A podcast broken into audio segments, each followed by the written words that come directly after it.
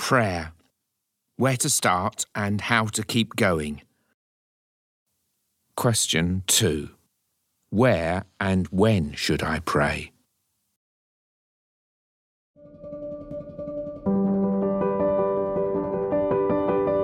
The whole reason why we pray is summed up in the sight and vision of Him to whom we pray. The more the soul sees God, the more by His grace does it want Him. Mother Julian of Norwich.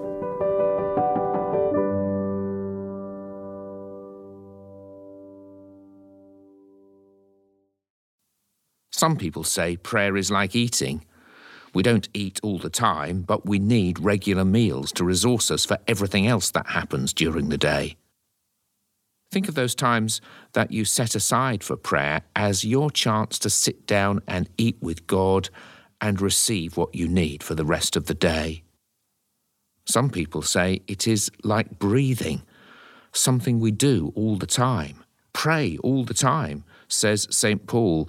I don't think he means do that activity we call prayer all the time. I think he means make your life a prayer.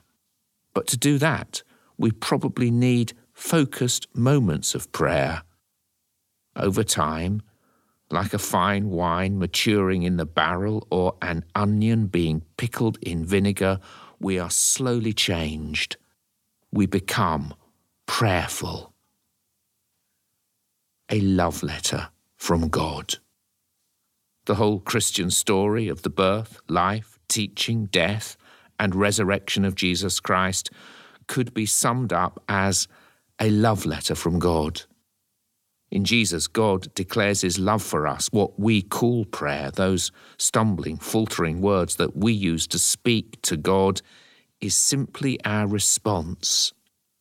In other words, Prayer can become like breathing, and it needs to be regular like eating, but it is most like loving.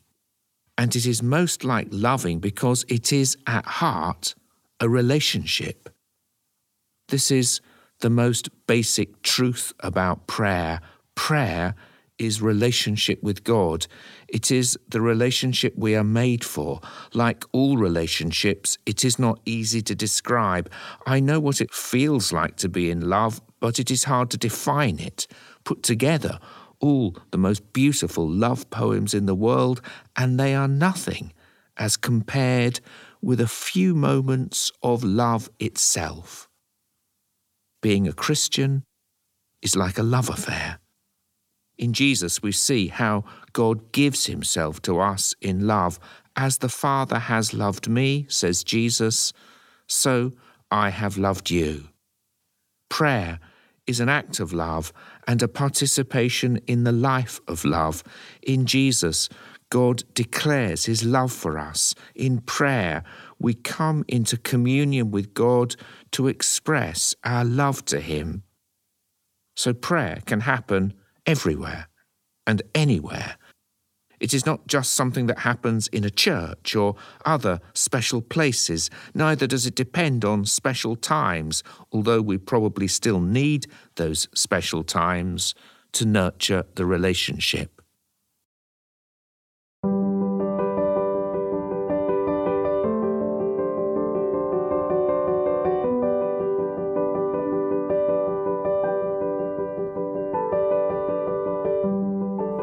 What images or objects remind you that God is there?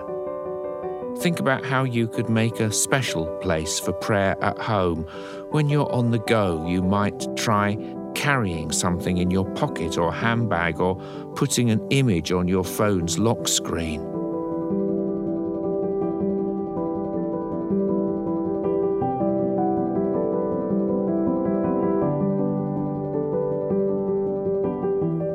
Could you set yourself an alarm to remind yourself it's time to pray?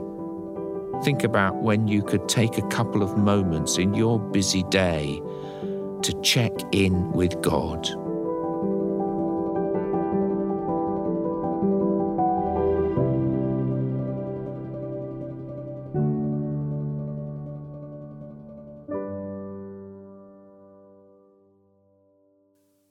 the Collect for the sixth Sunday after Trinity, Common Worship. Merciful God, you have prepared for those who love you such good things as pass our understanding. Pour into our hearts such love toward you that we, loving you in all things and above all things, may obtain your promises, which exceed all that we can desire, through Jesus Christ our Lord. Amen.